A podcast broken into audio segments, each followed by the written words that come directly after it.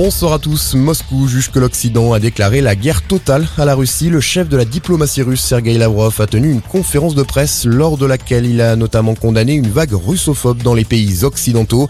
De son côté, Vladimir Poutine s'est entretenu par téléphone avec son homologue finlandais alors que la Finlande a annoncé son intention d'entrer dans l'OTAN.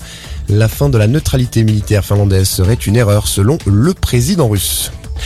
La guerre en Ukraine va-t-elle connaître un tournant cet été? C'est en tout cas la prédiction du chef du renseignement militaire ukrainien. Dans un entretien accordé à la télévision britannique, il a estimé que le conflit entrera dans sa phase décisive durant la seconde quinzaine du mois d'août.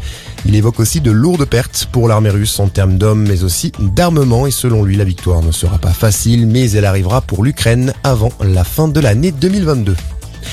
Emmanuel Macron attendu à Abu Dhabi. Demain, premier déplacement à l'étranger du chef de l'État depuis sa réélection pour rendre hommage au président des Émirats Arabes Unis, décédé hier à l'âge de 73 ans.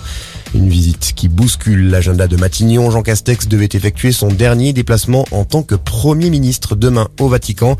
Une visite annulée car les deux chefs de l'exécutif ne peuvent pas se trouver à l'étranger au même moment. La démission de Jean Castex annoncée par erreur ce matin.